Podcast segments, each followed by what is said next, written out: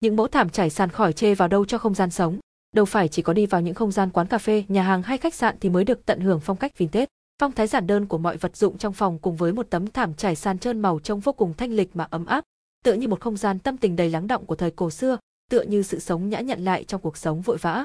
Những lúc thảm trải sàn chẳng khác gì một tấm nệm hoặc thay thế một vị trí ngồi nào đấy. Bởi lẽ, việc dành chọn một không gian cho tấm thảm với những thiết kế sắc nét hòa phối với không gian, sự trân trọng và biến chúng thành một vật thiết yếu cần có trong gia đình là minh chứng rõ nhất cho điều này.